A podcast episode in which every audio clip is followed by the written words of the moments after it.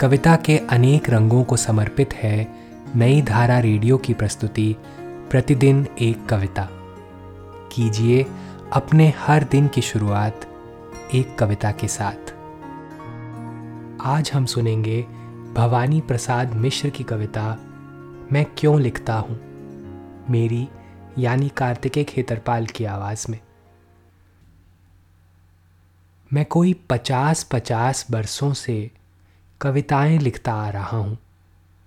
अब कोई पूछे मुझसे कि क्या मिलता है तुम्हें ऐसा कविताएँ लिखने से? जैसे अभी दो मिनट पहले जब मैं कविता लिखने नहीं बैठा था, तब कागज़ कागज़ था, मैं मैं था और कलम कलम। मगर जब लिखने बैठा तो तीन नहीं रहे हम, एक हो गए। आज की कविता को आप पॉडकास्ट के शो नोट्स में पढ़ सकते हैं।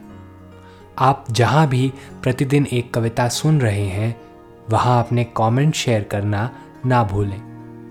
अगर आप चाहते हैं कि नई धारा रेडियो की यह प्रस्तुति हर सुबह आपके व्हाट्सएप पर आ जाए तो हमें इस नंबर पर मैसेज भेजें। Seven four two eight seven seven five three seven six कल एक और कविता के साथ फिर मिलेंगे।